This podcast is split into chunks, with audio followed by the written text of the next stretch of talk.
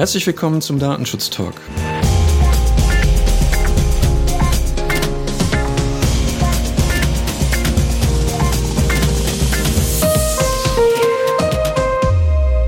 Heute ist Freitag, der 16. Oktober. Redaktionsschluss war wie immer um 10 Uhr. Mein Name ist Markus Sechel. Und mein Name ist Gregor Wortberg. Gregor, du hast für uns eine Nachricht mitgebracht, über die wir in ähnlicher Form schon mal berichtet haben im Podcast KW 39. Vielleicht magst du was dazu sagen?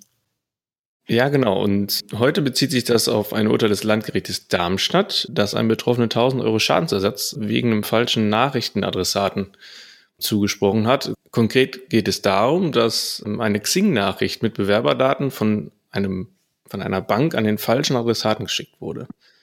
Ganz interessant ist ein Satz, der in der Urteilsbegründung zu finden ist, und zwar, dass für die Bejahung eines immateriellen Schadens nach Artikel 82 Datenschutzgrundverordnung nicht notwendig ist, dass der Anspruchsteller konkrete Nachteile durch den Verstoß darlegt.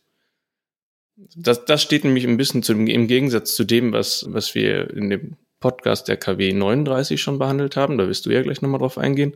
Mhm. Wenn sich nämlich diese Ansicht so durchsetzt, ähm, dann dürften natürlich die finanziellen Risiken für die Unternehmen bei Datenschutzfällen signifikant steigen.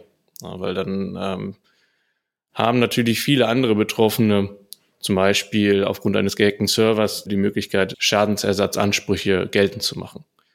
Ja, tatsächlich, wenn ich da gleich zwischen darf, weil das Landgericht in Hamburg über das Urteil, das wir halt berichtet hatten, hatte ähm, da nochmal festgestellt, dass es wirklich um einen materiellen Schaden kommen muss, um einen Schadenersatzanspruch auch geltend zu machen.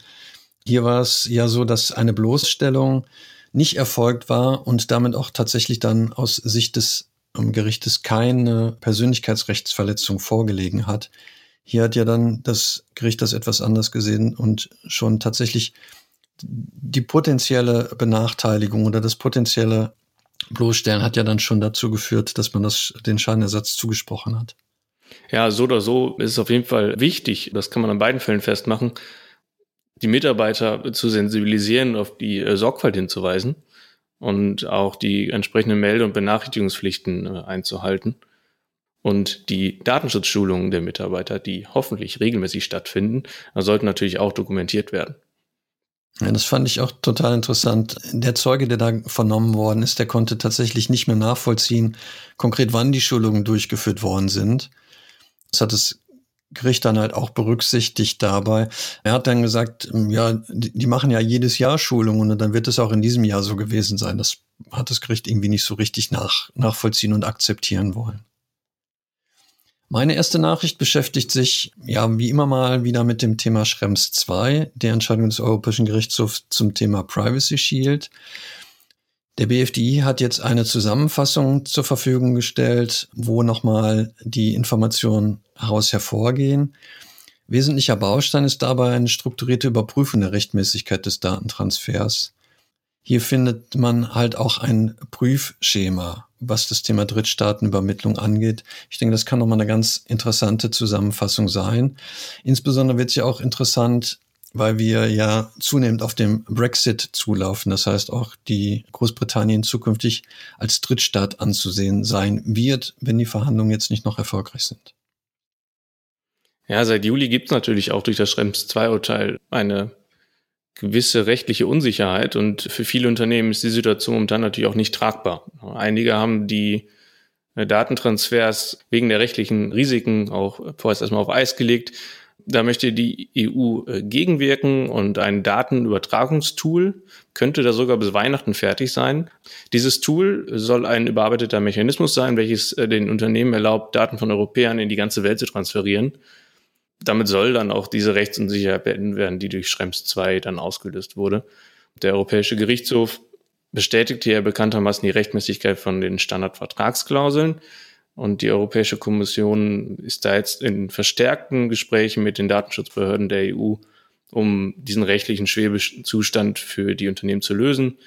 Und die Standardvertragsklauseln werden als Zwischenlösung intensiver geprüft. Tool klingt wirklich so, als gäbe es irgendwie nachher eine Art Software, aber ich glaube, wenn ich mir die Nachricht richtig angucke, dann läuft es darauf hinaus, dass es angepasste Standardvertragsklauseln geben soll, die den Anforderungen auch des Urteils des Europäischen Gerichtshofs gerecht werden. Und ich bin ganz zuversichtlich, genauso wie die EU-Chefin für Digitaltechnik, dass wir das vielleicht noch vor Weihnachten hinbekommen. Also ich würde es mir zumindest wünschen, dass man sowas unter den Tannenbaum legt. Meine nächste Nachricht beschäftigt sich mit Bußgeldern. Zum einen möchte ich beginnen damit, dass äh, BFDI offensichtlich beim Thema 1 und 1 fortfährt mit den Verhandlungen. Hier ist wohl vorgesehen, dass man 1 und 1 einen kleinen Discount eingeräumt hat. Das Bußgeld war ja circa 9 Millionen Euro und da soll es wohl einen Discount von 30 Prozent geben, den 1 und 1 wohl nicht akzeptiert hat.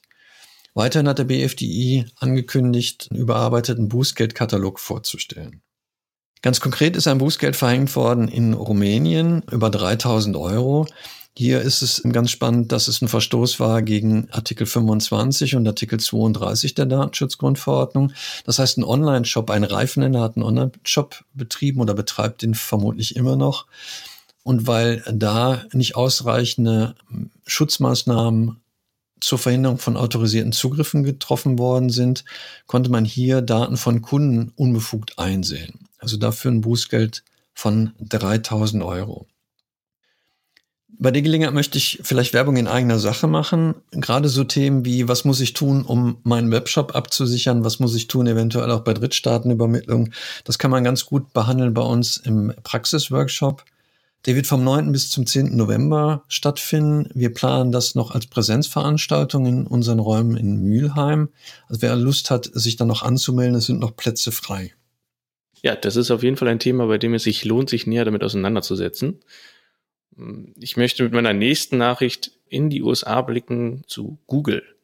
Und zwar, wir hatten in der Vergangenheit auch schon mal darüber berichtet, dass Twitter mit den US-Strafverfolgungsbehörden zusammenarbeitet. Google tut dies auch. Und zwar im Zusammenhang mit sogenannten Inverssuchen, auch Rückwärtssuchen genannt, rückwärtige Suchen genannt. Konkret geht es darum, dass Ermittler mit gerichtliche Anordnung natürlich personenbezogene Daten von Anwendern erfragen können, die nach einem bestimmten Schlüsselwort gesucht haben, so wie zum Beispiel der Adresse eines Tatortes oder einer Telefonnummer und die damit dann direkt verdächtig sind, ein Verbrechen begangen zu haben. Solche Inversabfragen sind in Deutschland eher unüblich und haben ziemlich hohe rechtliche äh, Barrieren. Ganz interessant ist natürlich eigentlich, dass das überhaupt möglich ist. Google ist in dem Zusammenhang auch von den Bürgerrechtsorganisationen der USA in die Kritik geraten. Wenn Google seinem eigentlichen Versprechen nachkommen würden, Suchhistorie nach einer gewissen Zeit tatsächlich auch zu löschen oder zu anonymisieren, könnten solche Daten eigentlich gar nicht herausgegeben werden. Auch ein spannender Blickwinkel. Ich, ich finde das eh spannend, weil aus den Suchanfragen heraus schon mögliche Täter zu ermitteln. Wenn ich überlege, was ich mir manchmal an Fernsehserien angucke und dann noch versuche zu recherchieren, wie das wirklich geht und ob das wirklich geht, was dann bei mir im Google-Suchverlauf vermutlich steht, möchte ich gar nicht, dass die Ermittlungsbehörden die Information bekommen. Sonst wird bei mir wahrscheinlich ständig irgendwie die, die Schelle gehen. Spannend finde ich auch eine Nachricht, die ich vorlesen darf. Hier geht es um die Frage, ob Ende-zu-Ende-Verschlüsselung ein Risiko tatsächlich für die Strafverfolgung ist. Die Regierungen der ähm, sogenannten Five Eyes Nationen, USA, Großbritannien, Kanada, Australien und Neuseeland, haben im Rahmen des Crypto Wars, des Cyber Wars, das Thema mal wieder aufgebracht, weil natürlich bei einer Ende-zu-Ende-Verschlüsselung die Daten nicht mehr offen liegen für Strafverfolgungsbehörden was mit deiner Nachricht durchaus ja interessant sein kann, insbesondere um Journalisten, Menschenrechtsverteidiger und andere Personen zu schützen. Hier ist jetzt die Frage dann wieder aufgeworfen worden, ob man nicht Kryptonachschlüssel, Hintertüren oder vielleicht sogar Vordereingänge für Sicherheitsbehörden haben soll und ob die Hersteller von Produkten und Services dann nicht auch verpflichtet werden sollen, diese Informationen dann auch verfügbar zu machen. Ich persönlich bin da eher ein bisschen skeptisch, was das Thema angeht. Ja, ich bleibe auch bei der persönlichen Datensicherheit. Da möchte ich mal wieder über Google sprechen. Und zwar bringt Google eine neue Version von Google Analytics raus. Oder es ist zumindest angedacht, diese rauszubringen.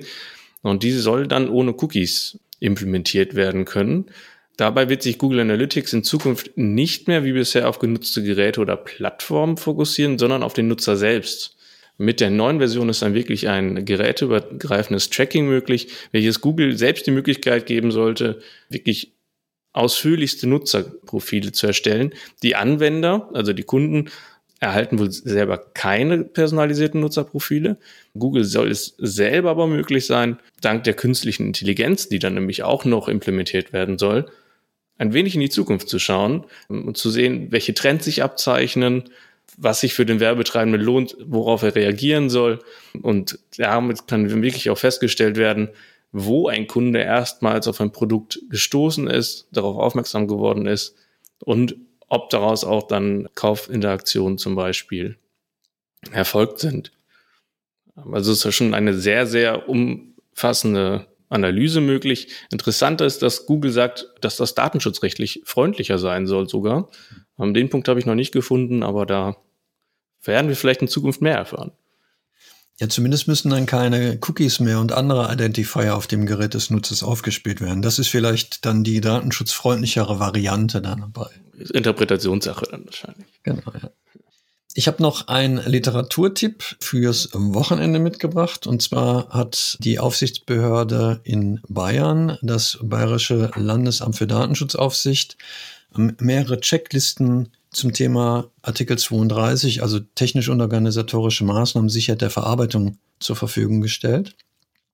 Da gibt es halt einige Veröffentlichungen, zum Beispiel für das Thema Homeoffice, Cybersicherheit für medizinische Einrichtungen, Patch-Management und die Nummer 4 Good Practice bei technischen und organisatorischen Maßnahmen nach Artikel 32.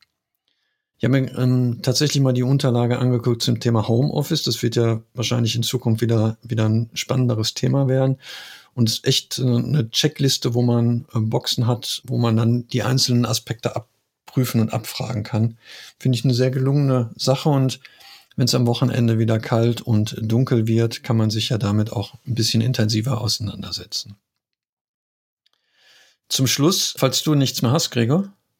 Nee, mir wird am Wochenende nicht langweilig, dank der okay. Lektüre.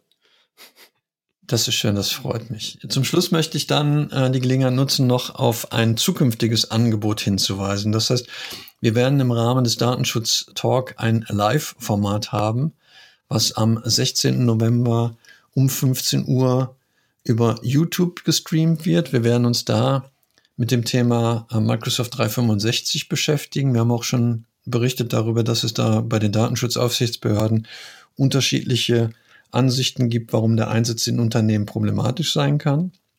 Die Idee ist, dass wir das so ein bisschen Datenschutz basismäßig bearbeiten. Also es wird unter dem Titel auch Datenschutz Basics laufen. Mein Vorschlag war das ja Datenschutz für Dummies, aber damit konnte ich mich nicht durchsetzen.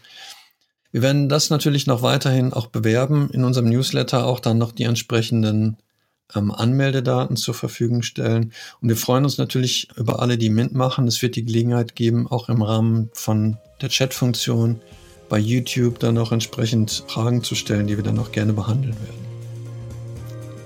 Das wäre es von meiner Seite gewesen. Wie immer der Hinweis, dass wir auch erreichbar sind äh, über Twitter, dass man uns auch E-Mails schicken kann. Wir freuen uns natürlich über Feedback. Wir freuen uns auch über Angebote für die Zusammenarbeit. Das heißt, wenn Sie ein interessantes Thema haben, was Sie auch in einen unserer Themenfolgen weiter ausrollen möchten, freuen wir uns auch darüber. Ansonsten bleibt mir nur Ihnen ein schönes Wochenende zu wünschen, falls Sie die Folge heute noch hören. Ihnen einen guten Start in die Woche zu wünschen, falls Sie uns erst am Montag hören können. Dir auch ein schönes Wochenende, Gregor, und viel Spaß mit den Unterlagen vom Bayerischen Landesamt für Datenschutzaufsicht. Ja, vielen Dank, dir auch ein schönes Wochenende. Dann bis bald. Bis bald.